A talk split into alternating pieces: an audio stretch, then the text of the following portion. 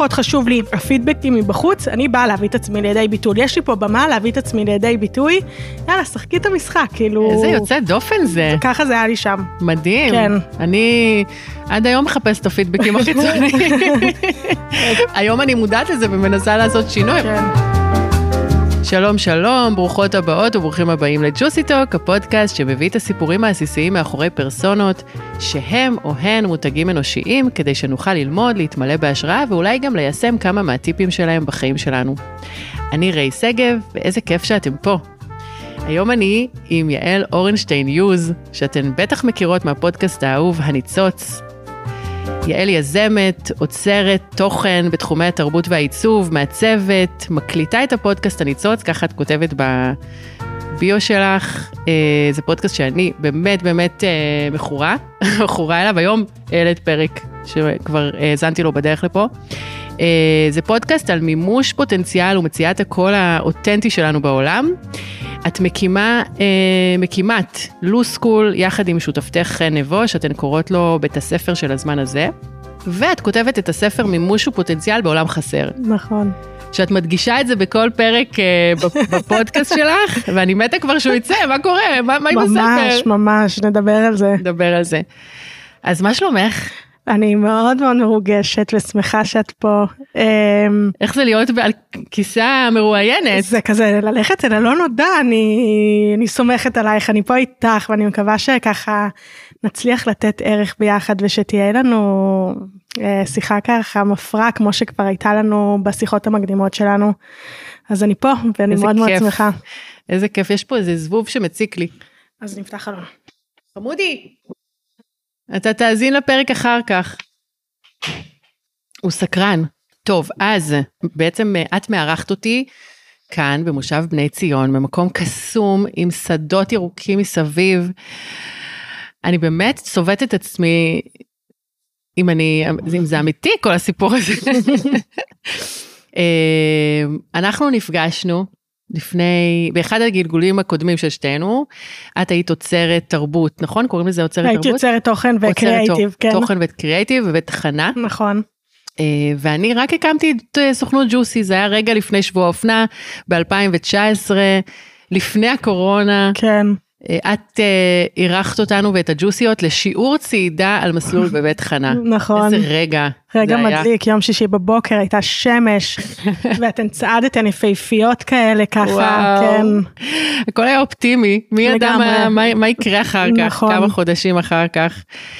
למה אני מעלה את החיבור הזה? כי, כי זה היה רגע של המון יצירתיות, גם מצידך וגם מצידי. כן. בעצם רצינו לעשות איזשהו שיתוף פעולה ו... ומצאנו דרך לעשות אותו. Mm-hmm. בלי, את יודעת, בלי תקציב, בלי הכנות יותר מדי מראש, נכון. פשוט עשינו את זה. כן. Um, אני, אני כאן עכשיו מבינה בחיבור הזה בין שתינו, את הרצון שלנו לקחת משהו ולהסתכל עליו אחרת.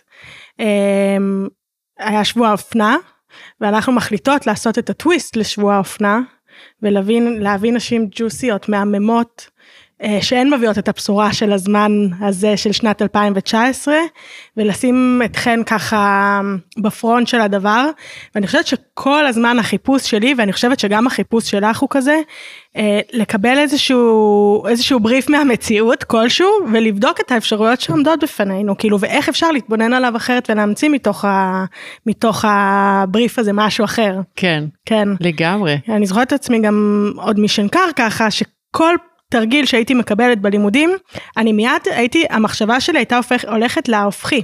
וואלה. הנגטיב של מה שמבקשים ממני, ומשם שתבוא היצירה, דווקא... תלמידה מצטיינת. וכמובן הייתי תלמידה מצטיינת. להסתכל על זה, את, ה, את, הצד ה, את הצד השני של הדבר. אהבו את זה ב... בשנקר שאת מביאה להם הפוך? בשנקר אני חושבת שקודם כל הייתי הרבה שנים בשנקר כי גם חזרתי עכשיו אחר כך לעשות שם תואר, שני. שני אז הייתי סך הכל שבע וחצי שנים בשנקר ואני חושבת שאיכשהו אני הצלחתי להיות ממש מתחת לרדאר כי אמנם למדתי בבית ספר לעיצוב אבל העשייה שלי שם הייתה מאוד מאוד אומנותית ו...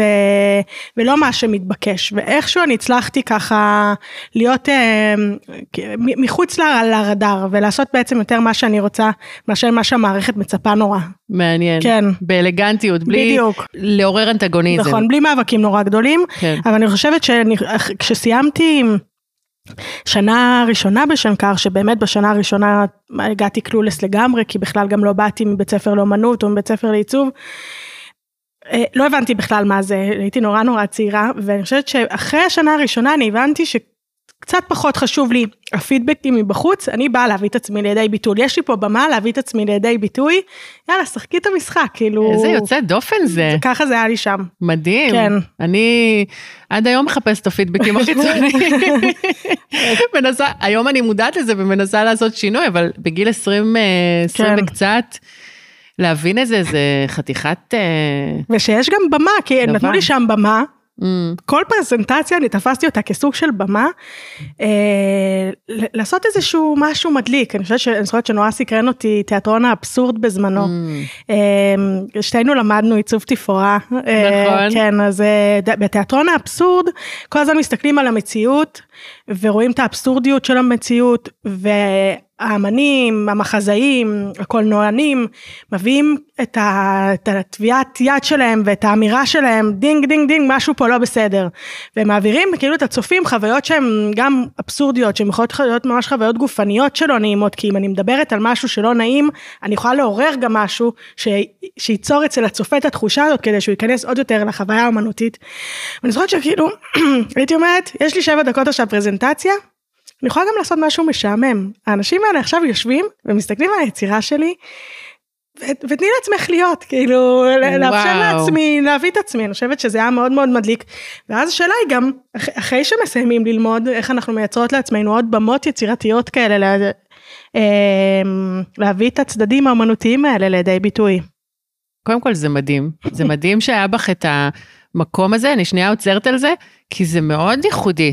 לבוא ולהגיד, האנשים האלה כבר פה, לא, אני באה לעשות את מה שאני יכולה לתת להם. זאת לא אחריות שלי אם ייהנו או לא. כן, ולאו דווקא גם התפקיד שלי הוא לגרום להם ליהנות. אה, זה, מאוד ואז, מעניין. ואז זה מעלה גם הרבה שאלות על אה, כל מיני זרמים באומנות.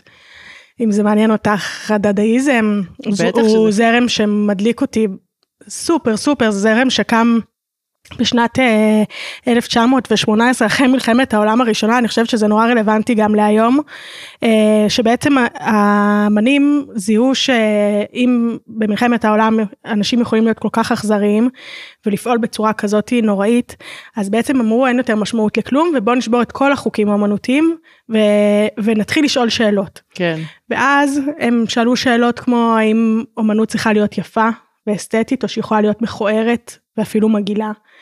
הם שאלו, הם היו עושים ערבי שירה, לוקחים מלא מלא טקסטים מעיתונים, מילים, וקוראים את העיתונים ומקריאים, מייצרים שירה כזאת משובשת ומקריאים את, ה, את השירה, כל מיני אנשים מקריאים בו זמנית כדי שתהיה מעין קקפוניה כזאתי. והם אה, באמת לקחו, מרסל דושן לקח אסלה ושם אותה בתוך המוזיאון ואמר יכול להיות, אם אני שם את זה בתוך המוזיאון זה הופך להיות יצירת אומנות והתשובה היא כן. וזה מה שמעניין אותי, ככה. אני חושבת שגם בך וגם בי יש איזשהו רצון לבדוק, אפשר לשנות משהו במציאות, המציאות זה שקבעו לנו אותה ככה, היא מחויבת או שאנחנו יכולות אה, להביע עמדה אחרת ול- ולשחק משחק אחר ולהמציא לעצמנו מקצועות חדשים, ולדעתי זה נהיה, פה זה נהיה מסקרן, ממש, אני, היום אני חושבת שזאת משמעות החיים, לשאול שאלות. כן, בעצם כשאני סיימתי את הלימודים, למדתי אצל רקפת לוי, כן, רקפת לוי הייתה תפאורנית ומעצבת תלבושות, באמת אה, אייקונית. כן, היא עשתה דברים מטורפים עם אוהד נהרין ובת שבע ו- ועם אה, חנוך לוין ועם אופרות ובאמת כאילו וואו. ואני הגעתי אליה וגם מאוד מאוד התרשמתי מהפרסונה שלה, הייתה כאילו אישה גדולה כזאת עם שיער, את יודעת, גדול, ולא את צבעת השיער, עוד לפני שזה בכלל, את כן. יודעת, שמישהו בכלל חשב שזה אפשרי. מאוד מאוד מרשימה, מאוד אה, אחרת, והיו לה כל מיני אמרות. היא הייתה אומרת לנו, אני קוראת בתחתונים, כל מיני דברים כאלה. שמה זה אומר? אני כבר לא זוכרת, את יודעת, זה היה לפני כן. 20 שנה, אבל כאילו היא הייתה ממציאה דברים. מהמם. ואחד הדברים שהיא אמרה, זה ש... אין מגבלה של זמן ואין מגבלה של כסף. הכל אפשרי. מדהים. מדהים מדהים, אבל כשיצאתי מהלימודים, יצאתי עם המחשבה הזאת, שאין מגבלה של זמן ואין מגבלה של כסף, ושהכל אפשרי. והגעתי לתוך תעשייה, שקודם כל היא מאוד, הרבה ממנה היא גברית.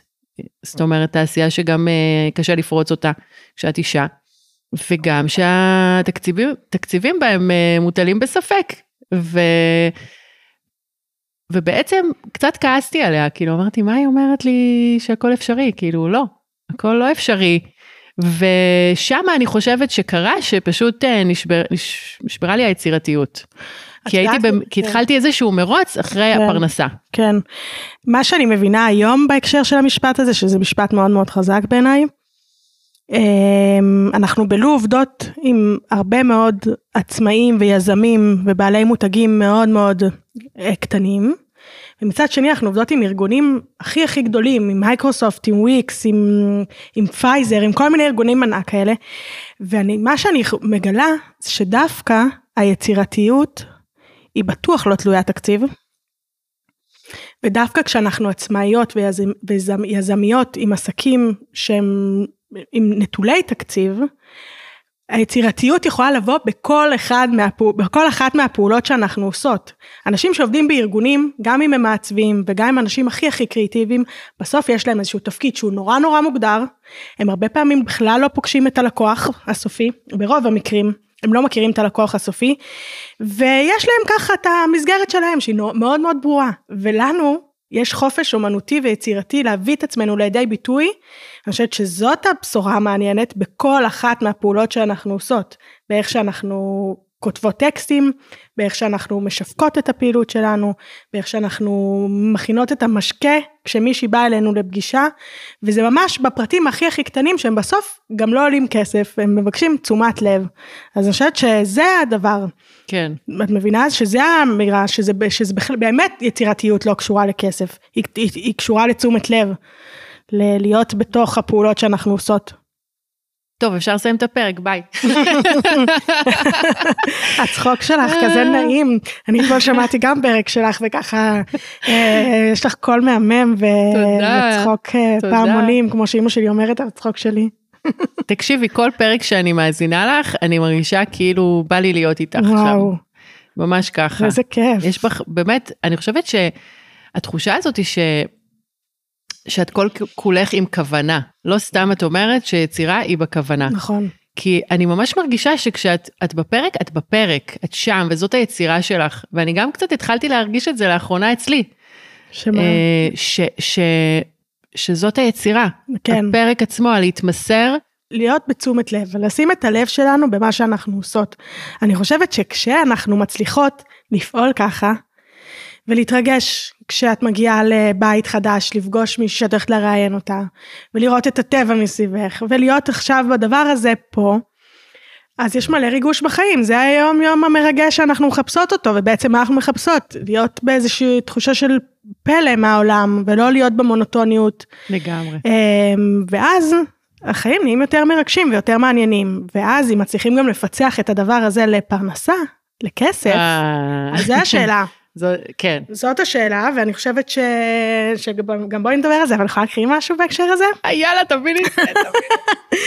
אמ, באחד הפרקים הראשונים של הניצוץ כתבה לי איזה בחורה מדהימה ואמרה לי יש לי מלא מלא השראות לשלוח לך ספרים ושלחה לי מלא טדים שלחה לי המלצה לספר שקוראים לו הפוך, חשיבה יצירתית ומימוש הפוטנציאל בדרך הסוד היהודי של יחיאל הררי, וישר הזמנתי אותו. ואני רוצה להקריא לנו רגע קטע ככה, שהוא הולך ככה, אה, בהקשר של כוונה. הכרה בהתחדשות של כל רגע היא גם הכרה בפוטנציאל המתחדש של הרגע הנוכחי. אדם שמגלה את ההתחדשות אינו יכול להשתעמם. הוא כל הזמן מחפש ומוצא זוויות חדשות בדברים שהוא עוסק בהם. הראייה החדשה של הסוגיות המעסיקות אותו מניעה אותו להתרגש מהחידוש. ואני חושבת שזה זה, לראות את האפשרות שלנו להשתנות ולא להתקבע ולאפשר לעצמנו להיות באיזה משחקיות וגמישות יותר גדולה בנוגע למציאות וזה אתגר בהרבה מקרים אבל גם יש בזה מלא פוטנציאל וכיף. כן. כן. בכלל ההבנה הזאת היא שאין לנו שליטה על הגורל שלנו, או על, אה, על מה ש... טוב, אני לא רוצה להסתבך פה עם אנשים, אבל אין לנו שליטה על מה שקורה בחיים בחוץ. שלנו, ו- ועל מה שמגיע אלינו. נכון. אלא רק על היחס שלנו, על ההתמודדות שלנו עם הדברים. נכון. וברגע שאת מבינה את זה, ואת אומרת, אוקיי, אז איך אני באמת אה, מתנהלת בתוך הדבר הזה, ומבינה שאני אני לא, אני לא יכולה לתכנן יותר מדי תוכניות, כן. אני לא יכולה לצפות לאיזה תוצאות מסוימות, כי, כי אני לא יודעת מה יקרה. והשינוי זה, אולי זה חלק אפילו מהיצירה, זה חלק מהדבר, לא יודעת, זה... אז בואי נבין מה אני כן יכולה. אני יכולה לשים כוונה טובה בפעולות שלי. אני יכולה ללמוד כל מיני טכניקות, להרים לעצמי את התדר, את האנרגיה, כדי שיבואו דברים טובים. Hmm, אני יכולה ליזום, אני יכולה להיות פחות תלויה בה בחוץ. אני חושבת שההבנה שלנו, אה, ככה, אחת ההבנות הכי משמעותיות של, של חן, השותפה שלי ושלי, שבעקבותיה יצרנו גם את לו, היא שאנחנו פחות ופחות יכולים להיות תלויים בה בחוץ. בחוץ כל הזמן משתנה בשנים האחרונות. כל כמה חודשים יש איזושהי סערה, משהו שנורא נורא מפחיד אותנו. אמ, ואנחנו צריכים ככה לעדכן את הגרסה שלנו מחדש, להבין מה העמדה שלנו לגבי מה שקורה, איך אנחנו פועלות, מה קורה עם העסק שלנו, איך אנחנו ממשיכות להתפרנס. ואז המיומנות שאנחנו צריכות ללמוד, היא היכולת להיות מאוד מאוד להגמיש את המחשבה שלנו. אני מרגישה שממש בשנים האחרונות המוח שלי הוא נהיה גמיש יותר, כי אני נורא נורא, אני מאוד מאוד פתוחה וסקרנית, אני פוגשת אנשים מאוד מאוד מעניינים, ואני כל הזמן יכולה לבדוק איזה עוד אפשרויות יש לי אל מול המצב, כי יש את המצב, Mm. אי אפשר להתעלם ממנו. יש משהו שקורה, ועכשיו כן. מה אני יכולה לעשות איתו? איך אני יכולה להיות יותר בפלייפולנס מולו? איך אני יכולה להמציא את עצמי מחדש מולו? מה האנשים מסביבי מבקשים ממני? איזה ערך הם יכולים לקבל ממני ואני יכולה לתת להם, ואני יכולה לגבות עליו כסף?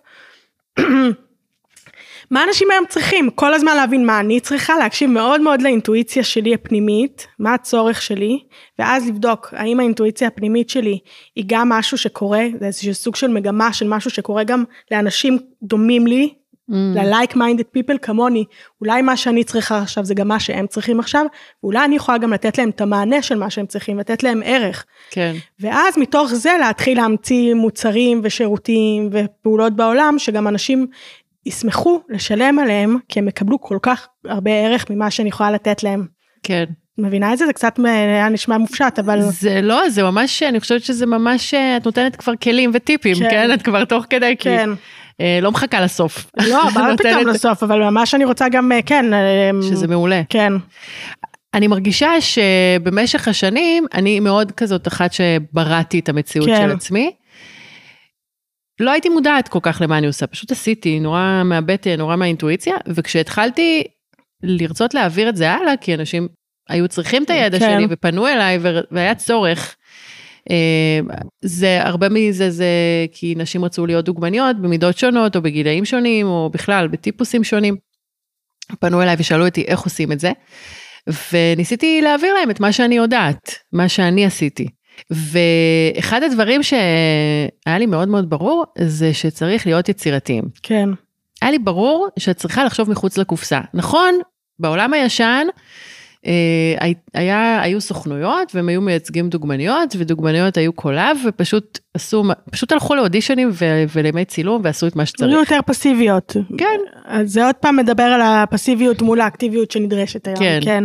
וכשבאתי ואמרתי, שחררו את החשיבה הישנה הזאת, אוהו. שחררו, זה כבר לא רלוונטי. כבר לא רלוונטי. ואנשים מחפשים את הקיצורי דרך. עד- עדיין את מרגישה את זה היום עם אנשים שאת פוגשת? או ש- היום אולי פחות. כן, כי- גם אני מרגישה שאנשים כבר אה, מבינים ש... ש... שאין ברירה חוץ מלקחת את המושכות לידיים. ככל שאנחנו נהיה, אני חושבת שגם זה מה שלמידה מאוד מאוד עוזרת לנו, ככל שאנחנו לומדות יותר, ואנחנו נהיות יותר ויותר עצמאיות, בעצם מבחינת המיומנויות שלנו, היכולות שלנו, וזה בדברים הכי, לחזור ממש ממש לבסיס, ללמוד בעצמי איך אני מכינה אוכל, איך אני יכולה אפילו לגדל לעצמי את האוכל, איך אני יכולה לחזור להיות פחות ותלויה ב, ב, בארגונים, במעסיקים, בממשלות. ולייצר לעצמי איזשהו כאילו משק אוטרקי, גם פיזי וגם אה, רוחני ומקצועי. ואז אני אהיה ביותר ויותר תחושה של זקיפות קומה בעולם, כי אני יודעת שאני, שאני יכולה להסתדר, כאילו, mm-hmm. אני חושבת, זה, זה כמובן שזה אידילי, כי אנחנו תלויים במלא מלא דברים, אבל בכל זאת, להחזיר כאילו את הכוח אל הידיים שלנו. למדתי, בתואר השני למדתי קורס עם יולי תמיר, שהיא מדהימה, אה, קורס על פילוסופיה של המאה ה-20, פילוסופיה ששינתה את המאה ה-20, והיה שם איזשהו רעיון, ככה, אה, איזה מעין כאילו חשיבה כזאתי, שהממשלות והמנהיגים שלנו, בלי שמדברים על זה ובלי שמתאמים את זה, הם רוצים שבני אדם יהיו מפוחדים. אוקיי? Okay? Mm. ככל שאנחנו מרגישים שאנחנו יותר ויותר תלויים בהם, שיצילו אותנו, ואנחנו יותר ויותר מפוחדים וסגורים בבתים, ומבוהלים מהעולם, ומבוהלים מהקורונה, ומבוהלים, מבוהלים, אני מרגישה, הבן אדם מרגיש יותר ויותר קטן, וחסר יכולת לעשות שינוי. וזה מה שהם רוצים, כי הם רוצים להמשיך להתנהל ושלא נפריע להם. Mm-hmm. ובעצם יש, ואני חושבת שיש ביכולתנו את הכוח לעשות שינויים. ולהביע עמדה.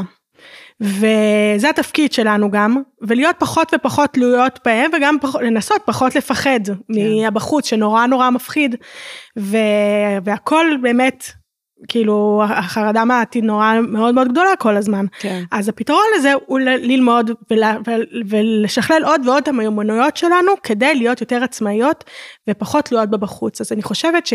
מה שאת מתארת ככה על אנשים שהגיעו אלייך בזמנו לסוכנות, אני חושבת שגם הנשים האלה כבר היום מבינות שהן צריכות לקחת את, ה, את הכוח לידיים שלהן. כן. ברגע שאנחנו לומדות את זה, אנחנו מקבלות הרבה עוצמה וכוח לחיים שלנו. איזה דבר זה שבעצם היום את צריכה להיות יזמת. כן.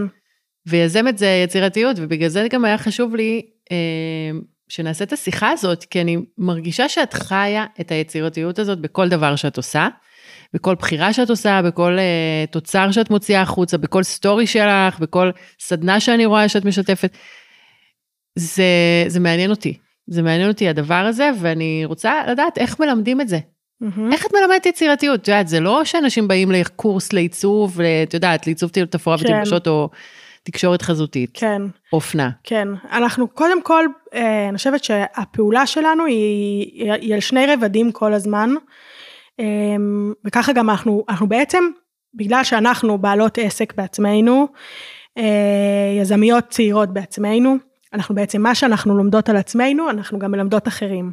ואז אתה גם בעצם רואה את זה מבחוץ, זה לא רק בית ספר שמלמד אותך, אתה גם רואה איך הוא פועל כל הזמן. Mm. אז בעצם על שני הרבדים האלה, והשתי פעולות שאנחנו עושות זה מצד אחד, קו אחד הוא קו האופק, שזה בעצם להיות נורא נורא פתוחות לעולם, להיות מאוד סקרניות למה שקורה, למגמות הכי מעניינות, למותגים שעושים את זה הכי הכי מדליק והכי מעניין.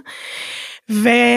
והצד השני הוא, הא... הוא העומק, להבין שככל שאני אבין יותר ויותר את לב העניין שלי, את מה שאני באתי לעשות mm. כאן, את שאלות המחקר שלי, את הגם וגם שמחבר את הסיפור שלי, מפה יגיעו ההמצאות הכי חדשות והכי מעניינות, כשזה יעבור תמיד את הפילטר הפנימי שלנו, וזה מה שאנחנו מלמדות בעצם, גם את הפתיחות הזאתי, מצד אחד משהו נורא נורא משקשק, מאוד מאוד פתוח לעולם, ומצד שני כל הזמן התכנסות פנימה. בוא נבין mm-hmm. מה הסיפור שלך. ואיך מחברים את הגם וגם שלך לעשייה שלך, וואו. ולמה, גם בגלל זה אני כל הזמן מופתעת שאת מתארת לי ואת אומרת לי, זה היה גלגול אחר שלי, כשאת מדברת נגיד אה, על, על, על ג'וסי, על, על ג'וסי, והתהליך שהייתי עושה איתך, הוא לחבר לגמרי לגמרי את הסיפור שלך, כי זה את, אני רואה אותך לגמרי בשלמותך, ג'וסי זה לגמרי עוד מה שאת עושה היום. זה פשוט עוד נדבך של הדבר הזה, וככל שאנחנו מחברות יותר ויותר את הגם וגמיות הזאת שלנו, אז ייווצרו מזה עוד ועוד דברים חדשים. אז את יודעת, אנחנו חיים בעולם מאוד אה, תחרותי, הישגי, באינסטגרם, את יודעת, את רואה, את משווה, את רואה מה קורה, טרנדים, אה, מגמות. ואת פשוט אה, מנסה להשתלב בתוך הדבר הזה, וקצת, אני מרגישה שקצת איבדתי את עצמי בתוך הדבר הזה. זאת אומרת, קצת איבדתי את הקול הפנימי שלי, לשאול את עצמי את השאלות הנכונות. כאילו לא היה לי זמן, הייתי כל כן, כך מטרפת כן. במרוץ של החיים שלא עצרתי, ואני חושבת שיצירותיות זה משהו שצריך לתת לו שנייה זמן, לבהות, לצאת פה החוצה לשדות, כן. לבהות בירוק הזה, וקצת אה, לחשוב. חושבת שזה, לא נורא. שזה מאוד מפתיע גם, אני, אני ממש חוקרת ככה מאיפה מגיעים רעיונות לעולם, זה נושא שנורא מעניין אותי. איך אני מייצרת את התנאים שרעיונות יגיעו, ו... ועוד אין לי תשובה על זה, כי הם מגיעים בזמנים מאוד מפתיעים. הם יכולים לבוא באמת כאילו באיזה הפוגה כזאת, שאולי אני יוצאת לשדה ופתאום באה לי השראה. ויכול לקרות uh, מצב, חן ואני עכשיו היינו, אנחנו מעבירות את הקורס שלנו בבילונגינג, עשר דקות לפני ש, שכבר התחלנו את הסשן, אנחנו עומדות ככה מול המצגת, עוד מדברות שנייה על השיעור שהולך להיות, ופתאום אנחנו בונות קורס חדש, אה, על, הגיע הרעיון, כל השיעורים של הקורס פתאום צפים בשלב הזה, פתאום שאנחנו מסתכלות בכלל על מצגת, ואז התרגיל ככה שאנחנו מתאמנות עליו, הוא ישר לתפוס את הרעיון שהוא מגיע, Mm, כי הוא מפתיע. לכתוב אותו מהר מהר מהר, ככה לקחתי את הטלפון כתבתי, את השיעור, שיעור ראשון, שיעור שני, שיעור שלישי ככה, בניתי כבר את. בנינו את המבנה של הקורס הזה, ואז בזמן שישבתם, שנייה אנחנו מתכוננות לשיעור שהולך להתחיל עוד עשר דקות. וואו. אוקיי? זה כל כך מפתיע, זה מה שאני אומרת, אבל הת- התפקיד שלנו הוא כשרעיון מגיע אלינו, איזה רגע של השראה כזו מגיע, לתפוס אותה בשתי ידיים, לכתוב את כל כל כל מה שעולה, לפרט את זה לפרטי פרטים, מה שאני יכולה עכשיו, Mm. ועכשיו הפרקטיקה של לבנות עכשיו את הסילבוס של הקורס הזה היא כבר קלה, כי כבר כאילו השלט כבר בנוי. אז כל פעם לשים לב מתי זה קורה לנו ואיך אנחנו מייצרות לעצמנו עוד תנאים, עוד אנשים שמעוררים בנו השראה ויצירתיות, עוד מקומות כאלה, עוד פעולות כאלה שנעים לנו בהן, שאנחנו מרגישות שאנחנו כזה באיזה מצב של flow, ואז להעצים עוד ועוד את המעגלים האלה בחיים שלנו, כמו שאת עושה Mm. בחיים שלך עם הפודקאסט, תחשבי כמה מרגש זה, או שאני עושה עם הפודקאסט, שזיהינו שסוג הפעולה הזאת שלך ושלי, לשבת מול בן אדם אחד ולדבר איתו שיחה כזאת על הנושאים שמעניינים אותנו, כמה היא ממלאת אותנו, ושהפכנו את זה למקצוע שלנו, זה וואו, זה וואו, זה אדיר. לגמרי. אני ממש הבנתי גם ש... ש... את יודעת, חזרתי אחורה ונזכרתי שהייתי ילדה שאוהבת את האחד על אחד. מהמם. זאת אומרת, כל פעם שהיה מפגש אה, עם כמה חברות, זה איכשהו לא הסתדר לי, לא, לא ישב לי טוב. כן, אז אה, אני חושבת ש... את יודעת, אני, אנשים ראו אותי במלא אירועים והשקות ותצוגות ועם הסוכנות ומלא בנות וחברות, ואת יודעת, רק ב, במסיבת רווקות שלי היו 25 בנות, את יודעת, ופתאום אני קולטת השנה, שמה, אני בן אדם של אחד על אחד, אני אינטימית. מדהים. אני חושבת שהגם וגם הזה שאנחנו מדברות עליו, אנשי גם וגם כאלה, כמונו, אנחנו גם מורכבות ממלא מלא תחומי עניין שמעניינים אותנו וכל מיני סוגים של, של, של ניסיון, של יכולות שיש לנו. הגם וגם הוא גם בא לידי ביטוי בסוג הפעולות שאנחנו רוצות להכניס לשבוע העבודה שלנו. Mm, וגם זה משתנה. אנחנו היום, שבוע העבודה שלנו מורכב מכל מיני סוגים של פעולות, ויכול להיות יום בשבוע שבא לך מפגשים ככה של אחד לאחד. ויכול להיות שאת רוצה שיהיה לך גם מפגשים עם חמישה אנשים, שאתם עושים ביחד איזשהו brainstorming נורא נורא פורה. ויכול להיות שאת רוצה לפעמים לעמוד גם מול קהל, ויכול להיות שיש לך זמן שאת רוצה עם עצמך שהוא מיועד לכתיבה. אבל אני חושבת שאנחנו צריכות לאפיין את הגם וגם של הפעולות שלנו גם, את מבינה? כן. מה, מה מדליק אותי? מה נכון לי? והרבה פעמים אנחנו כאילו לא מצליחות להבין למה אני מרגישה כאילו כבויה. אני בכלל בן אדם של אנשים, ובסוף כל היום אני מעצבת גרפית ואני כל היום מול המחשב, נגיד. כן. ואני לא מבינה למה אני, ואני אני גם בן אדם של אנשים ואני גם בן אדם מאוד מאוד מוכשר וטובה מאוד, יש לי אינטליגנציה כזאת של מרחבית ושל קומפוזיציות שאני מדהימה בזה, אבל משהו חסר. חסר לך אנשים, את פשוט אולי לא מספיק עם אנשים, נהיית מעצבת גרפית שזה החלום שלך ואת בסוף כל היום לבד מול המחשב, וואלה. ואז צריך להבין מה עוד אני מכניסה לפעולות שלי, איזה עוד סוג של מפגשים אני מכניסה לשבוע העבודה שלי כדי שאני אהיה יותר במיטבי. אני חושבת שקודם כל המקום הזה של לתכנן את שבוע העבודה שלי, לא רק על ידי עבודה. זאת אומרת, אני הייתי לגמרי מכוונת עבודה, ורק שיבצתי פגישות ועבודה וימי צילום ודברים שקשורים לעבודה. זאת אומרת, מבחינתי, מתחילת היום עד סוף היום, כל, כל היום מוקדש לעבודה. ולא הכנסתי שם, זאת אומרת, אם זה היה אפילו לסדר את הבית, או, או לעשות כביסה, או, לא, את יודעת, להוציא את הכלבה שלי לצילוי, זה הכל היה, כאילו, זה לא היה ביומן, זה פשוט היה דברים שהייתי עושה בין לבין, תוך כדי, כן או לא, את יודעת, מבשלת, אם הייתי רוצה לבשל, אז זה כזה היה נדחק לשוליים, אם הייתי רוצה אה, לסדר את יודעת, לסדר דברים בבית, זה, זה כל כך חשוב, כן. שהבית יהיה מאורגן, לעשות, לסדר את החיים פיננסית, מהמם. להכניס לאקסלים, אה, לסדר את המחשבים מכל, ה, מכל התוכן והחומר, ש, חומר גלם שיש לי על המחשבים. זה דברים שלא לא, לא פיניתי להם אבל זמן. מעניין, אלה דברים שאת מתארת הם דברים שגם ממלאים אותך, שהם עושים לך כיף, או שזה דברים לא- שתמיד דוחים אותם לצד, כי הם... דח, הם לא ממלאים אותי באותו רגע, באותו רגע זה סיוט, זה מהמם. כאילו לא כיף, כן, אבל, אבל הם מאפשרים לי כן, להרגיש בשליטה וברוגע, כן, ומאפשרים לי גם להש... להיות בהשראה ובתחושה ש... ש... שיש לי את ה... שאני לא רצה אחרי הזנב של כן, עצמי, כן. ומתפנה לי איזשהו space כזה גם לחשוב. ו... ש- אני חושבת שמה שקורה היום זה שלאנשים כמוך ולאנשים כמוני, שזה קודם כל זכות מאוד גדולה, שאנחנו עוסקות בתשוקה שלנו. אה, ככה, קוראים למושג הזה passion economy, כלכלה של אנשים שמתעסקים ממש ממש בתשוקות שלהם. ואז נוצר ערבוב גם נורא גדול, כי היום אני, עכשיו אני לא מרגישה שאני עובדת, אני בשיא העונג שלי, כן? אני נכון. בדבר הכי כיף שיכול להיות. ואז יום העבודה, כאילו גם הביטוי עבודה, אני חושבת שהוא כבר גם ביטוי שאפשר להניח אותו שנייה בצד, כי הוא לי מתחבר ככה לשורש של עבד, של עבדות, לאיזה מושג קפיטליסטי כזה, שאולי הוא כבר לא שייך לזמן הזה, נכון. ואפשר אולי לקרוא לזה עשייה.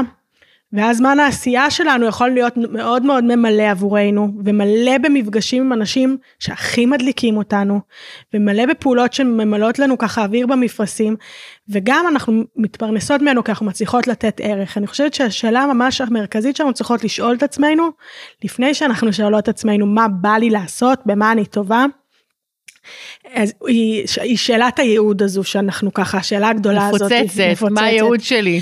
אז השאלה היא אם, אם נוריד אותה שנייה לקרקע. יש לך בכלל, את משתמשת במילים חזון, ייעוד, פוטנציאל. מגזימה. אה, כאילו את יודעת אם אה, יש לכל אחד ככה את המילים אני מרגישה שלכל אחד מאיתנו יש את המילים שלה כאילו המילים שלי הם באמת פוטנציאל ומימוש אלה מילים גדולות אבל הם אלה מילים שלי אם אני הולכת איתם ככה וחושבת עליהם ומנסה ככה לבדוק אותן ואני חושבת שהשאלה שאפשר לשאול השאלות שאפשר לשאול בתור התחלה איך אני יכולה לתת ערך לאנשים מסביבי איזה סוג של ערך אני נותנת בלי שאני בכלל מתאמצת לתת אותו.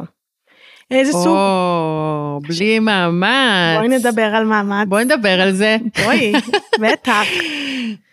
אמ, אה, ואגב, אולי גם, את יודעת, שתינו באמת, כמו שאמרת, יש לנו את הפריבילגיה, כי אנחנו באמת אה, לא, לא התפשרנו, ואנחנו תמיד מתעסקות בדברים שמאוד ממלאים אותנו בתשוקה, ויש אנשים שממש לא מוצאים את התשוקה שלהם.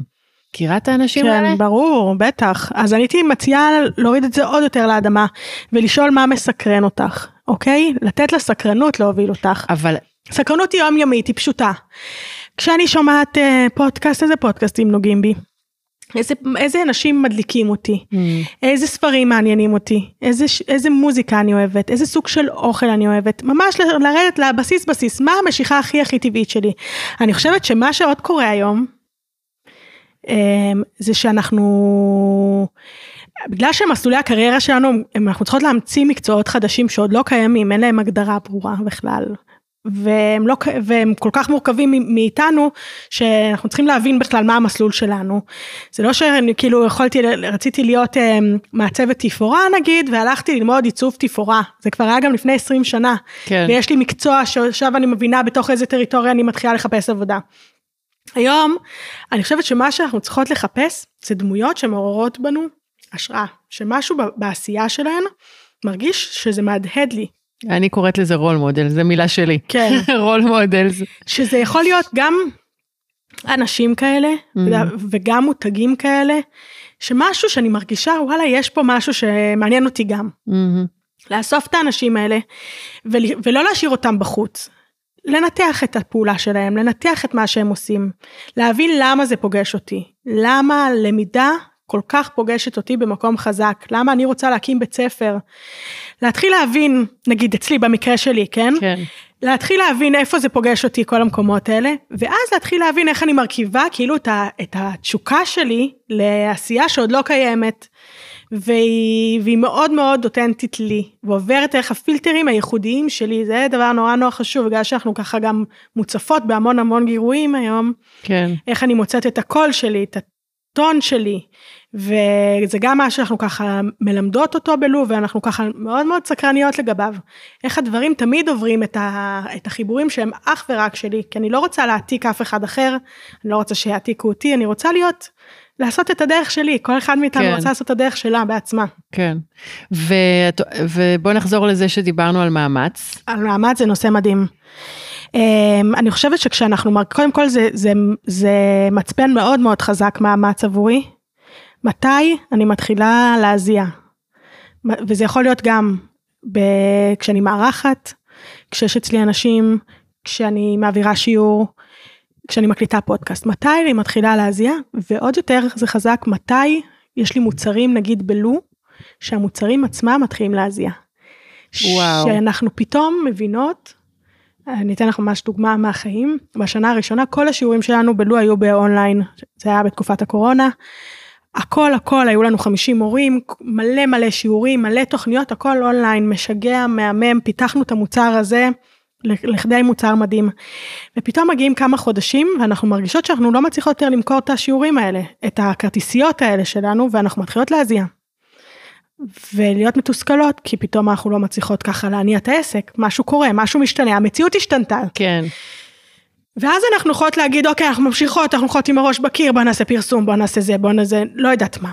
ואז אנחנו יכולות להגיד, שנייה, יש כבר את הזיעה הזאתי שמתחילה לנטוף? צריך לשנות כיוון.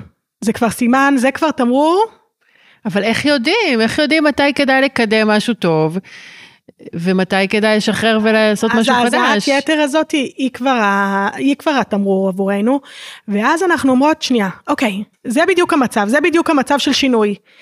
ואז מה עומד בפנינו? יש לי מלא ידע, יש לי מלא מורים, יש לי כבר מלא ניסיון ויש לי כבר קהל.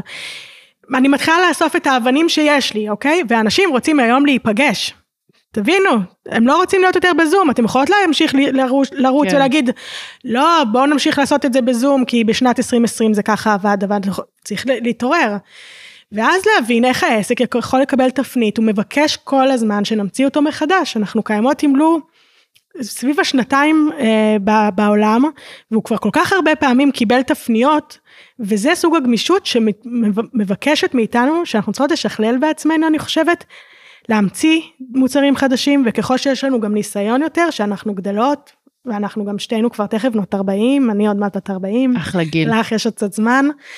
אה, אז אני חושבת שיש לנו מיומנויות להוציא את הרעיונות שלנו בזריזות החוצה לעולם. זה Mm. עוד כלי מאוד מאוד חשוב, הזריזות מחשבתית בעיניי, הזריזות להוציא דברים החוצה, כי יכול להיות שאם אני עכשיו יתחיל לחשוב על הקורס לבניית מותגים נחשקים, שזה הקורס שיש לנו עכשיו, ואני אגיד, אני קורס אה, ג'וסי ביותר. הוא ג'וסי ביותר ביותר, וכשהוא עלה לנו לראש, יכולנו עכשיו להתחיל לפתח אותו במשך חצי שנה עד שהוא יהיה מושלם, ו... ולחכות ולבדוק, ובעצם יכול להיות שעוד חצי שנה מהזמן ההוא הוא כבר לא יהיה רלוונטי, כי Mhm. המציאות עוד פעם תשתנה. ולכן אנחנו צריכות ממש ממש כל רעיון שמדליק אותנו, שיש בנו איזה משהו כאילו שמתחיל לפעפע בנו ושמרגיש לנו שהוא נכון לעכשיו, כמה שיותר מהר להוציא אותו החוצה ולהתחיל לבדוק אותו עם המציאות, להתחיל לשחק איתו עם המציאות ואז כבר להמציא את עצמנו מחדש תוך כדי תנועה. אז את אומרת, לא צריך להתאמץ. צריך להשקיע, השאיפה שלי היא להיות מאוד מאוד בהשקעה, להצליח להשקיע מאוד במה שאני עושה, וזה תשומת הלב הזו שאנחנו מדברות עליה. Mm, אבל היא לא צריכה להיות, אה, קש... זה לא צריך להיות בקושי. קשה. וכזה. כשזה כאילו, מתחיל להיות מאמץ יתר, כשזה מתחיל להיות קושי, זה סימן שאנחנו קצת כאילו מחוץ לרדאר, ובוא נחזור, בוא נבין מה אנחנו ככה... ו... ואת לא חושבת שזה פינוק? את לא חושבת שזה כאילו פריבילגי או כזה... כי אני פשוט, אה, חונ... לא יודעת, התחנכתי או, או גדלתי בעולם שבו צריך לעבוד קשה. עבודה קשה, עבודה קשה. עכשיו, כמה שאני לא מנסה להשתחרר מזה, כן. זה לא, זה לא קל להשתחרר כן. מהתפיסה הזאתי, ואני שמה לב לזה היום, שפשוט באמת קל לי ונעים לי וכיף לי, וזה לא שאני לא עובדת קשה, אני עובדת, אבל... אבל זה נורא מוזר לי התחושה הזאתי שפתאום אני עושה דברים שהם כל כך אה, באים לי בקלות. כן. איך זה יכול להיות? משהו פה לא בסדר. בטח עוד מעט זה יילקח ממני. אני מבינה מה את אומרת. זה ממש אה, כן. יוצר אצלי חרדות. כן, אבל אמ, אנחנו כאילו, קודם כל אנחנו גדלנו על, אה, אנחנו גדלנו בתקופה אחרת והיום אנחנו בתקופה אחרת לגמרי. נכון. ואנחנו מבינות היום ש, שזמן הוא לאו דווקא שווה ערך, ערך. זה לא שאם אני אשב היום תשע שעות במשרד, ומתוכם אני אה, אקשקש ארבע שעות ואתמרמר עוד שעתיים ובסוף שעה וחצי אני אתפוס את עצמי ואצליח להיות בפלואו שלי במקרה הטוב כי הרבה פעמים כשאנחנו יושבים כזה בתוך מקומות כזה הומים אז כמה אתה כבר מצליח להגיע לתוך איזה ריכוז כזה. כן. אני חושבת ש... שזה לאו דווקא זה את מבינה בעיניי זה להתחיל להכיר את הגלים שלנו. Mm. אני חושבת שגם מה שפעם היה, זה שאנחנו היינו צריכות מאוד, האדם הקטן היה צריך להתאים את עצמו מאוד לתוך הארגון. זה מה שהארגון, זה העולם הקפיטליסטי, עכשיו את צריכה לעבוד תשע שעות, מ-8 בבוקר עד 6 בערב, כי זה מה שזה בשביל לקבל כן. משכורת. סבבה, זה מה שהיה ככה עד לפני כמה שנים. ואז היום אנחנו יכולות לשאול, האמנם?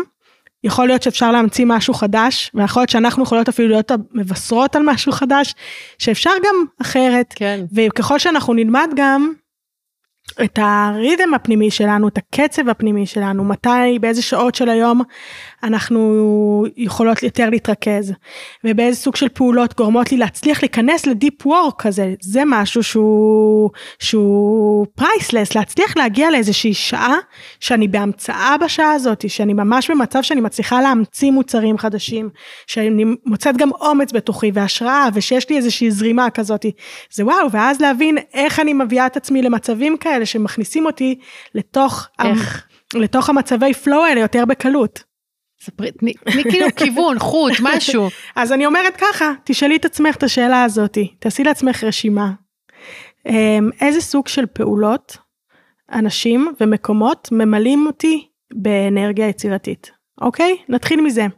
אצל יעל אה, אורנשטיין יוז בבני ציון. בדיוק, אז תבוא אליי. אני אבוא אלייך יותר. ככה, לעשות רשימה. כשאני, כן. אוקיי, כשאני הולכת בשדה, כשאני הולכת לצידה עם הכלבה שלי, כשאני בוחרת בגדים מהממים ואני מרגישה כאילו איזשהו flow כזה ויזואלי, mm.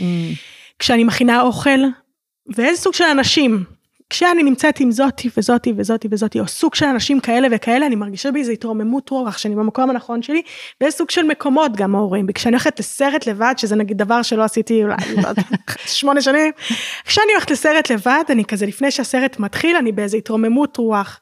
אז וואלה, יש לך פה כל מיני דברים כאלה ש... שהם פוטנציאלים בשבילך ליצירה. והדבר הנוסף זה גם להסתובב כל הזמן עם איזשהו sketchbook כזה, עם איזשהו מקום. לתת כזה איזושהי זרימה חופשית לרעיונות שלי, להיות יותר ויותר פתוחה לעולם, לרמזים שמגיעים אליי, לאנשים ש, שבאים ככה לעזור לי להבין את הדרך שלי יותר טוב, ולשמור את הדברים, לא לתת להם להיעלם את התובנות, כן. את המחשבות, את הרעיונות שעולים. אז בהמשך לזה אני גם אוסיף, כן. שהמון שנים לא ציירתי, מאז שהייתי בלימודים של עיצוב תפאורה ותלבושות בערך. אה, שאז עשיתי סקיצות ככה, ואת יודעת, אה, זה היה חלק מהלימודים, וציור היה משהו שהוא היה חלק, את יודעת מה? זה היה הבית שלי, כן. כי בילדות חוויתי אותה מאוד מאוד קשה, אני ילדה רגישה, ומי שמאזינה פה קצת שמע גם על הילדות שלי. אה, והאומנות הזה היה המקום הנוח שלי, זה המקום ה-happy place שלי. ו... ו- ובאמת במרוץ השנים, כמו שאמרתי, הייתי במרדף כזה אחרי הפרנסה, והפסקתי לצייר, לא היה לי זמן לזה, כאילו. וכל הזמן אמרתי, יום אחד, יום אחד אני אקנה קנבסים, ואני אקנה צבעים, ואני אעשה פינה של ציור, ואת יודעת, כאילו, כזה משהו שזה גדול, כאילו, זה, לה, זה להגיד עכשיו אני הולכת כן. להכניס משהו מאוד מאוד גדול לחיים שלי. נכון. והשנה, פשוט לקחתי את הצבעי פרון שישבו אצלי שנים את יודעת, ולא נגעתי בהם.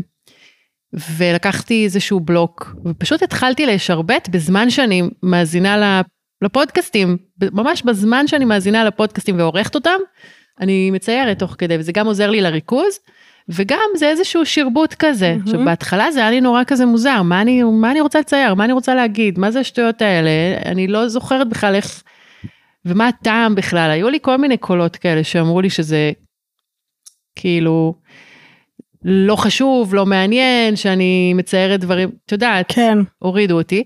אבל אז הבנתי שמשהו בשגרה הזאת, שכל ש... יום שבת, או מתי שאני יושבת על הפודקאסט, ואני אני משרבטת איזה כמה שרבוטים, זה לא צריך להיות מוצר מוגמר, זה לא כן. לא צריך להיות איזה masterpiece, זה לא צריך להיות אה, משהו גרנדיוזי. הקטן הזה, זה נותן לי את כל מה שאני צריכה. מדהים.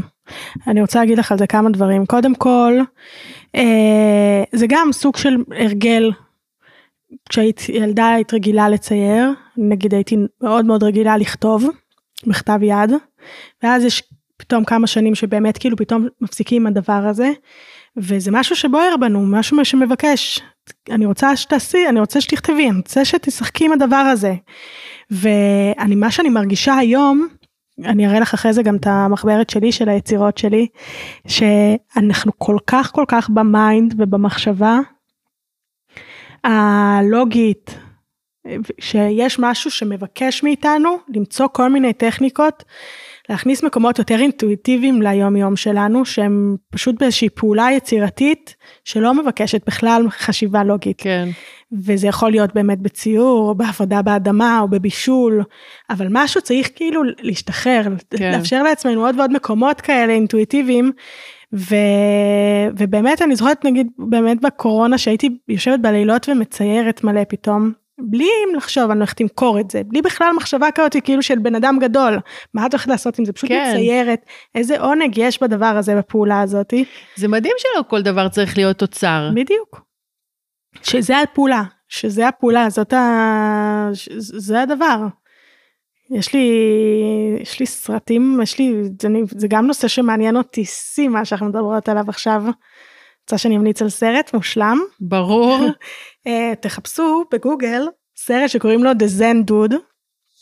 אה, אני, אני אשלח לרגע גם לינק אליו. זה סרט על איזשהו מורה לקליגרפיה. אה, כזה סביב גיל 80 שאנשים מגיעים אליו לשיעורי אה, קליגרפיה והוא נותן להם כל מיני רגשות והם עושים כל מיני דברים עם הגוף ומציירים.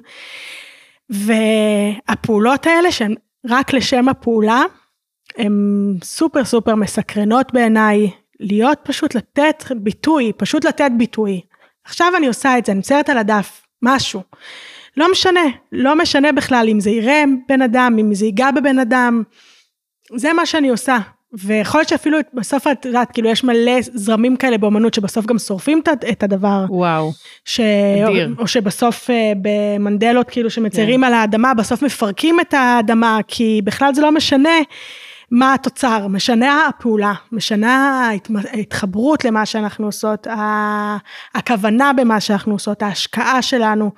וככל שאנחנו מכניסות יותר ויותר פעולות כאלה מושקעות ועם כוונה טובה אז אני חושבת שיש פה אדמה שהיא פורייה לדברים לצמוח ל- כן. לשפע שייכנס. זה, זה כאילו הולך נגד העולם הקפיטליסטי שאנחנו חיות בו, אבל מצד שני, זה מקום שכמו שאמרת, הוא, הוא מייצר לך אה, אדמה פוריה, כר פורה ל, ליצירה. כן. ובהמשך למה שאמרת קודם, שהכוחות הקפיטליסטיים והפוליטיים שמסרסים אותנו, לא רוצים שאנחנו נהיה במקומות האלה. כן, אה, זה גם קצת כמו, את יודעת, אה, תרופה שמונעת מאשר תרופה שמטפלת ב... איך... כן, כאילו משהו של מנע, כן. או אחרי כבר הדבר. אמ, אבל אני מרגישה שכאילו אנחנו, אני רוצה שגם נחזור רגע לדבר על כסף, זה מעניין אותך? אוי, מאוד.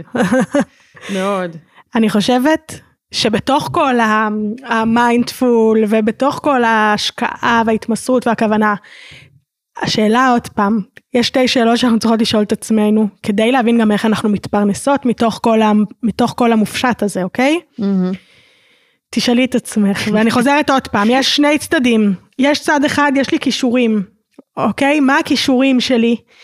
מה היכולות שלי שבהם אני גם נולדתי איתן, וגם אני למדתי אותן, וגם אני מאוד טובה בהן. אני טובה בלצלם, אני טובה, טובה בלכתוב, אני טובה בלבשל, תאספי שנייה, תעשי רשימה של כל הכישורים שלך, אוקיי? הם כאילו הסטפ 2 של הדבר. השאלה הראשונה שצריכה לשאול עוד פעם, כי אני חוזרת על זה עוד מקודם, מה באתי, איזה ערך אני יכולה לתת, ואיזה סוג של טרנספורמציה אני יכולה להעביר אנשים מסביבי. וזה לא קצת מתיימר? כי כל אחד מאיתנו צריך לעשות איזושהי טרנספורמציה. או כי מי אני ש... ש... שיש לי- יודעת, שיעביר אנשים טרנספורמציה. כי אני חושבת שהיום הכישורים שלנו הם כבר לא מספיקים, זה, הבאסה. גם אם אני מוכשרת, אם אני ציירת מטורפת, אוקיי? אני צי... הכישרון שלי שאני ציירת מדהימה. זה לא מספיק היום כדי שבן אדם בסוף יבוא ויגיד אני מוכן לקנות ציור בשלושת אלפים שקל.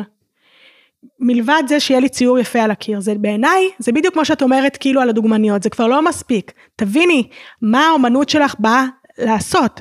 איזה סוג של טרנספורמציה האומנות שלך באה אה, לקיים פה בעולם.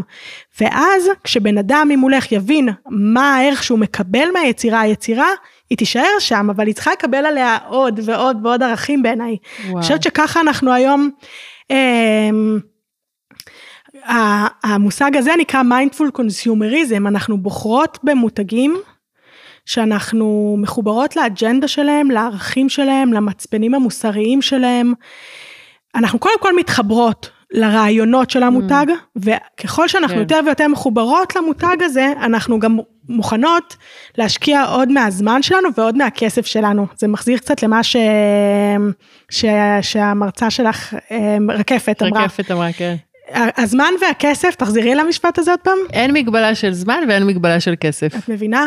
אנחנו היום בתור לקוחות, הדבר הכי יקר ערך לנו זה הזמן שלנו. האם אני מוכנה בכלל להשקיע מהזמן שלי בשביל לבוא ולשבת איתך עכשיו בסשן?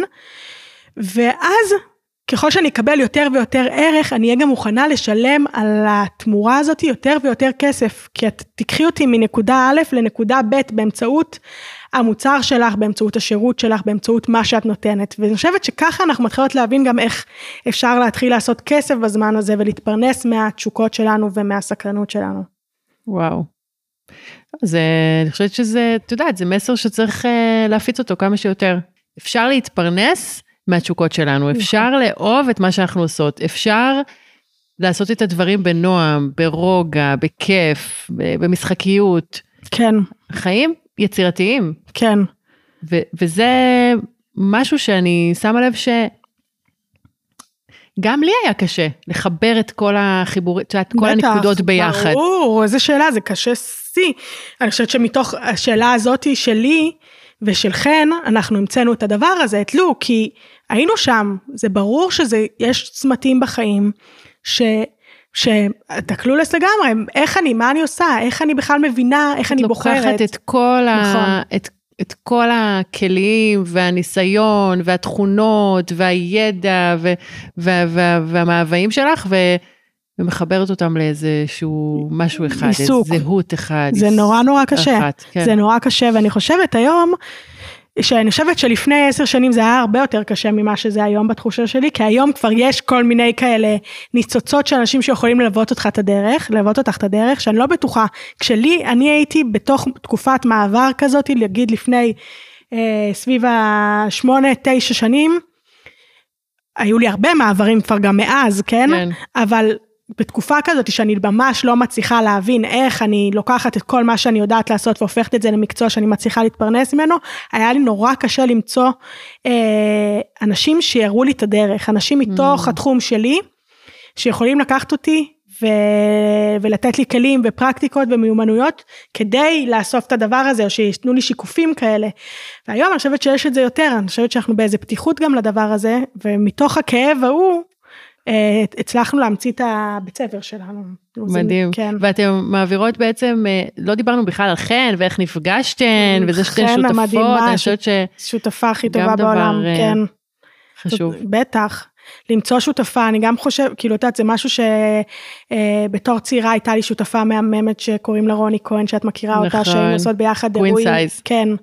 אמ, היינו יזמיות ביחד מגיל מאוד מאוד צעיר, ועשינו הפקות מאוד גדולות של מעצבים צעירים שקראו להם פלסטיק, שוק אופנה ותרבות. וככה, גם לגלות איזה קישור, משהו שהייתי מאוד מאוד, היה לי מאוד כיף, מלא תשוקה בעשייה הזאת שהייתי מאוד צעירה, בגיל 24 עד גיל 29, ואני חושבת שאחרי, לגלות את זה בגיל צעיר, ודברים מסתיימים, אחרי חמש שנים משהו הסתיים והייתי צריכה לגלות את עצמי מחדש. וזה חתיכת אתגר למצוא שותפה או שותף שמתאים זה דבר מאוד מאוד מאתגר. כן. והיום אני שותפה של חן כבר גם הרבה שנים, אנחנו היינו ביחד בבית חנה אה, בשדרות בן גוריון בתל אביב, אנחנו היינו חלק מצוות ההקמה של הבית המשגע הזה, מהמם. ועבדנו ביחד ארבע שנים. צמודות מאוד אחת לשנייה וכשיצאנו ככה בקורונה כשיצאנו לדרך עצמאית אה, והבנו שאנחנו צריכות להמציא את עצמנו מחדש ושאנחנו רוצות לצאת משו- במשותף בדרך חדשה יזמית אה, עלו מלא מלא רעיונות. אה, היינו ככה בתקופה כזאת שרעיונות מגיעים כן. מתחילות לשחק עם רעיונות ובודקות מה אנחנו יכולות לעשות ביחד. וככה כל כמה ימים לאחת מגיע רעיון, איזשהו רעיון, אנחנו מיד מורידות אותו למחשב, לקובץ Drive משותף כזה, ו... ומנסות להדליק את השנייה על הרעיון. ויש לנו ככה, לעשות pitch אחד לשנייה. כן, מנסות ככה, בתור שותפות, זה ממש מה שאנחנו צריכות היום לעשות. כל רעיון חדש שעולה לאחת מאיתנו, היא. צריכה לגרום לשנייה, להידלק ממנו, ברור. כדי שנצא ביחד אם אנחנו לדרך. מדברות על ייעוד וחזון, אז כשאת בשתיים, אז זה, זה עוד יותר קשה, כי זה לא ש... זה, מצד אחד זה יותר קל, כן. כי, את, כי אתם ביחד ויכולות להרים את הדבר הזה ביחד, אה, לחזק אחת את השנייה, לעורר השראה אחת בשנייה, להרים את השנייה כן. כשקשה, אבל אה, לפני שמתחילים, צריך לדייק את החזון ואת הייעוד, שהוא יהיה משותף גם. שהוא יהיה משותף. כן, אני חושבת שמה שמאוד מאוד עוזר לנו זה שיש אמ, יש את חן ויש אותי ויש את לו. יצרנו מותג שיש לו את הצרכים שלו. מה ויש- זה לו אגב? לו זה מלשון לו יהי. זהו, חשבתי, כן. אבל... זה בעצם, אבל זה בעצם באנגלית. זה באנגלית וזה השיבוש, אנחנו מתעסקות מלא בשיבושים, בכל מיני דברים שככה משבשים לנו את המחשבה ואז מה קורה, על מה הן מדברות בעצם, ולו יהי זה בעצם מה האופק שלך, לאן את מכוונת את, ה, את החיים שלך, מה את רוצה שיהיה בחיים שלך, ואיך את לומדת גם כלים לעשות את זה. ובהקשר הזה אני רציתי להגיד לך שכאילו המיתוג האישי שלך הוא מאוד הוליסטי. זאת אומרת, אה, אה, שזה משהו שנראה לי שגם מאפיין את התקופה שאנחנו חיים בה, חיות בה. אה, ואני הסתכלתי ככה על הביו שלך, או על איך שאת מגדירה את עצמך, ואני בדיוק מנסה לכתוב את הביו שלי לאתר המעודכן עם, עם מי שאני היום, ו, ו, ונורא התקשיתי, וראיתי איך את כתבת.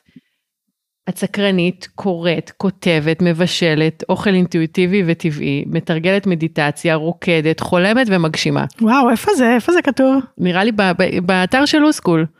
מעניין, משהו כזה. כן, אני משנה את זה כל הזמן, את- כן. זהו, ראיתי שיש לך כמה גרסאות. כן, יפה. ו- ו- ויש בזה, ההוליסטיות הזאת, זה בדיוק האיכות הזאת של, זה לא המטרה מקדשת את האמצעים.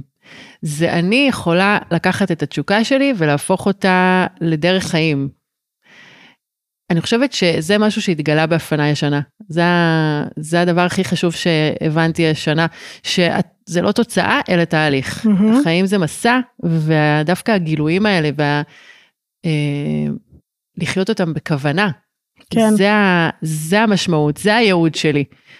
לגמרי, לגמרי, ולהבין באמת איך אני, מה מתוך הדברים האלה שאת, ש, שיש בטקסט הזה, אה, נכנסים לתוך העשייה שלי, מה לא נכנס, איך אני מכניסה עוד יותר, תחשבי את הצד אם הייתי מתחילה להכניס את הצד שלי כ, שאני בן אדם שאני מאוד מאוד מחוברת לתנועה, גם תנועה רעיונית וגם תנועה פיזית וככה בתור ילדה הייתי כזאת גם רקדנית ואני עדיין מאוד אוהבת לרקוד אבל אני רוצה להכניס את זה יותר לחיים שלי ותחשבי אם הייתי מתחילה לשלב את הדבר הזה בתוך לו, אוקיי? אם הייתי כן. מביאה גם את התשוקה הזאת שלי פנימה לתוך לו זה היה לוקח, מושך את לו לכיוון אחר, משבש את זה עוד יותר, אבל גם מייצר עניין, מייצר ככה כל הזמן כאילו לבדוק מה אפשר להכניס מעניין. ומה נשאיר רגע בחוץ, ומה גם וגם מדליק להכניס פנימה לתוך המשחק שאנחנו מתעסקות בו, ואז באמת, ככל שנבין יותר ויותר את השיבושים האלה, את השקשוקים האלה, של כל מה שמגרה אותי, מהמם. אז uh, ייוולדו דברים באמת שהם חדשים, שהם לא, שהם לא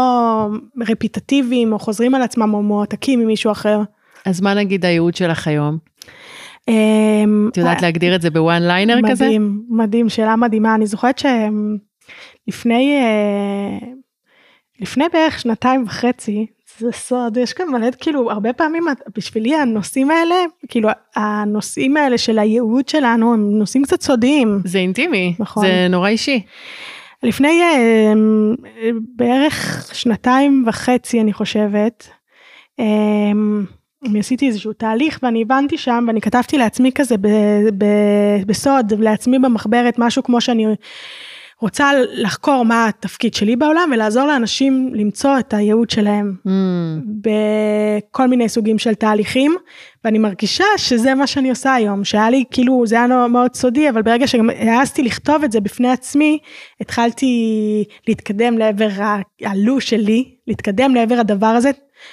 יש, יש לי אומץ אני רק צריכה רגע להבין מה אני רוצה תביני כמה שיותר פרטים ממה שאת רוצה לעשות. תפרטי את זה, הרבה פעמים אנחנו כל כך במרוץ שאנחנו בכלל לא עוצרות שנייה לדמיין מה אני רוצה, או איך אני ארגיש בתוך הדבר כן, הזה, כן, בתוך כן. מה שאני אעשה, איך אני אהיה במיטבי, באיזה מקום אני בכלל פועלת, איזה סוג של אה, תחושות יש לי בש- בשעות העבודה שלי, ולבקש רק את הדבר הזה, את הדברים האלה, ואז לראות איך אני יכולה להתחיל להת- להתקדם לשם. אז אני חושבת שזה, שזה הייעוד שלי, להיות בתנועה וללוות את, את עצמי וללוות אנשים אחרים בדרך אה, למציאת המימוש שלהם, הפוטנציאל שלהם. מדהים, מדהים, מדהים, מדהים. ממש. וואו, איזה כיף לך. מה הייעוד שלך? זכות. את רוצה לגלות? וואו. לא הכנתי את עצמי. גם אני לא. אבל uh, אני חושבת שבאמת uh, אחד מהדברים זה, זה uh, לייצר מודעות או לשבור uh, תבניות סביב uh, נושאים שחשובים לי, ולהנגיש את הידע הזה לאנשים. אני חושבת שזה משהו אחד. ואולי גם uh, לייצר לגיטימציה לאנשים, בעיקר לנשים להיות מי שהן. אני מדהים. חושבת שזה משהו שמאוד חזק אצלי. לגלות מה, מה מרכיב אותך ואיך את נותנת לזה יותר ביטוי. כן. אני כל הזמן מחפשת את הלגיטימציה הזאת בשביל עצמי, כן. אז uh, אני רוצה לייצר אותה גם לאחרות. אז זה מה שאנחנו מבינות, שככל שבעצם המנוע מגיע מתוך עצמי, מתוך איזשהו מה שאני רוצה לפתור לעצמי, אז העשייה שלי יותר אותנטית, יותר מחוברת, וככל הנראה יש עוד הרבה הרבה נשים או אנשים כמוך, שבדיוק ה, ה, השאלה שלהם דומה לשאלה שלך, ואז הם האנשים שבאמת תוכלי לשחק איתם, והם האנשים שיקבלו ממך הרבה מאוד ערך. לגמרי. כן. בסוף הפרק, בפורמט שלי, אז uh, אני מבקשת מהאורחת לשאול אותי שאלה, אבל גם נראה לי שדיברנו עליי מלא. את מדהימה, אני רוצה להגיד לך שאת משגעת ושאת, ושאת קשובה ושהנוכחות שלך כל כך נעימה ומכילה ונשית ומעצימה ואת. אה, היה לי פשוט עונג גדול גדול להיות אני איתך. כל כך מאושרת, שתדעי לך שלא היה לי אומץ לפנות לנשים שאני מעריכה ואוהבת, ואני חושבת שזה גם איזושהי, איזושהי הזדמנות שיש לנו בעולם החדש הזה, העולם של הזמן הזה, כמו שאת כן. וחן קוראות לו, שזה הגדרה מקסימה. בכלל, כל ההגדרות, כל התיאורים שלכם לדברים זה, זה ג'וסי. איזה כיף, איזה כיף, איך לשחק במילים, כן. ממש, כן, כן. כאילו, אפשר ללמוד מכם כל כך הרבה. אמ, וזה אדיר בעיניי, היכולת הזאת, שבעצם יש לי את הפודקאסט, שבזכותו יש לי אומץ לפנות לנשים שאני מעריכה, וישבתי איתם לשיחת עומק. מדהים. זה אדיר. אז מה שאנחנו מבינות גם מזה זה שהפודקאסט הוא הכלי כדי להתפתח. כן, המטרה היא להתפתח כן, ולהיפגש ולהרחיב את המחשבה והכלי הוא יש לי גם פודקאסט ואז הוא עוזר לי להגיע לכל מיני מקומות שאני רוצה להגיע אליהם אז זה גם נורא מדליק להבין מה מה הכלי שלי נכון? כן. נכון, לגמרי. אז איזה כיף לנו. משהו ותודה לך על כל הפנינים, כל הערך, אס- כל, ה, כל השפע הזה שאת מדהימה מביאה. איתך. תודה תודה לך איפה, מה, איך עוקבים אחרייך, אינסטגרם, פודקאסט הניצוץ, כן, בואי נכון. תזמיני. יש את לו שתיכנסו לאינסטוט של לו סקול ולאתר של לו הכל שם כל כך יפה. תודה, תודה. במיוחד. ולעמוד שלי, של, אה, שאני יעל, ולניצוץ, ותבואו ותצטרפו אלינו, ותבואו לשקשק איתנו את המחשבה ולחשוב על העיסוק שלכם. איך באים? ב... יש גם סדנאות יומיות ויש גם כן, את הקורס. יש, אה, יש את התוכנית להכשרת יזמים סקרנים, שבעצם יש בה את הקורס לבניית מותג נחשק, שהוא קורס מדהים ומשגע ממש להבין את היסודות שמהן העשייה שלך בנויה. ועכשיו יש קורס המשך שנפתח במרץ, שאנחנו קוראות לו הקריאייטיב, הקריאייטיבס, והוא קורס אה, ליוצרי תוכן למותגים, אה, שאנחנו מזהות שזה ממש המקצוע של הזמן הזה, שאנחנו גם זקוקים ליצור תוכן כל הזמן למותג שלנו, וגם מותגים מחפשים בנרות אנשים טובים שיודעים לעשות תוכן אה, אותנטי, איכותי, משובח, מעניין, מפתיע, מסקרן, וזה מה שאנחנו יכולות ללמד שם.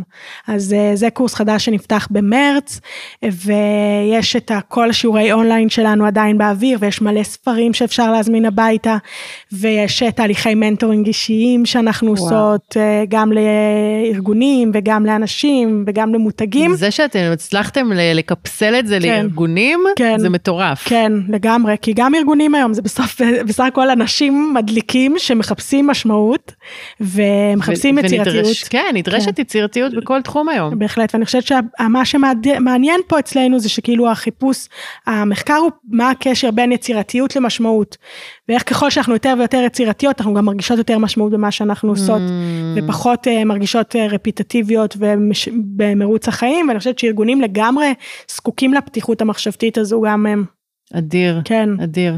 אז מסר אה, אחרון למאזינות שלנו, Uh, תמשיכו, תיצרו. ת- תיצרו, שימו את היצירתיות ואת היצריות שלכם בעדיפות ראשונה, לגמרי, לגמרי. בראש סדר העדיפויות. זה כל כך... אה, רק היום אני מבינה, זה מצחיק, אבל אני ויתרתי לש... לתקופה מסוימת על היצירתיות שלי ועל היצריות שלי, מעניין. ואני כל כך שמחה לחזור לזה. איזה כיף, אז כנראה זה גם יש לנו, יש יתרונות כנראה גם בלגדול ולהיות uh, כאילו בגיל שלנו, שאנחנו יותר ויותר יודעות מה אנחנו ומה הקטע שלנו ומה באנו לעשות פה. והרבה מהשאלות עדיין חיות בתוכנו, אבל הן הופכות להיות גם פעולה. אז כן. מדליק לגדול גם, מאוד, מאוד. כן. אז אני רוצה להגיד שוב תודה ליעל, ותודה לזק אביעד, העורך והסאונדמן האלוף שלי, שכל פעם פותר לי את כל הפתרונות, אני לא יודעת איך הוא עושה את זה, אבל זה מטורף. ותודה לכן, מאזינות יקרות, ואולי כמה מאזינים גם. אה, אם אהבתן את הפרק, תשתפו, תעקבו ותדרגו אותנו בחמישה כוכבים, ואנחנו נתראה בפרק הבא. או כמו שיעל אומרת בניצוץ הבא. את איך, איך, מהממת. איך, איך, איך מצאת את הפיצוח הזה? זה מטורף. תודה, תודה.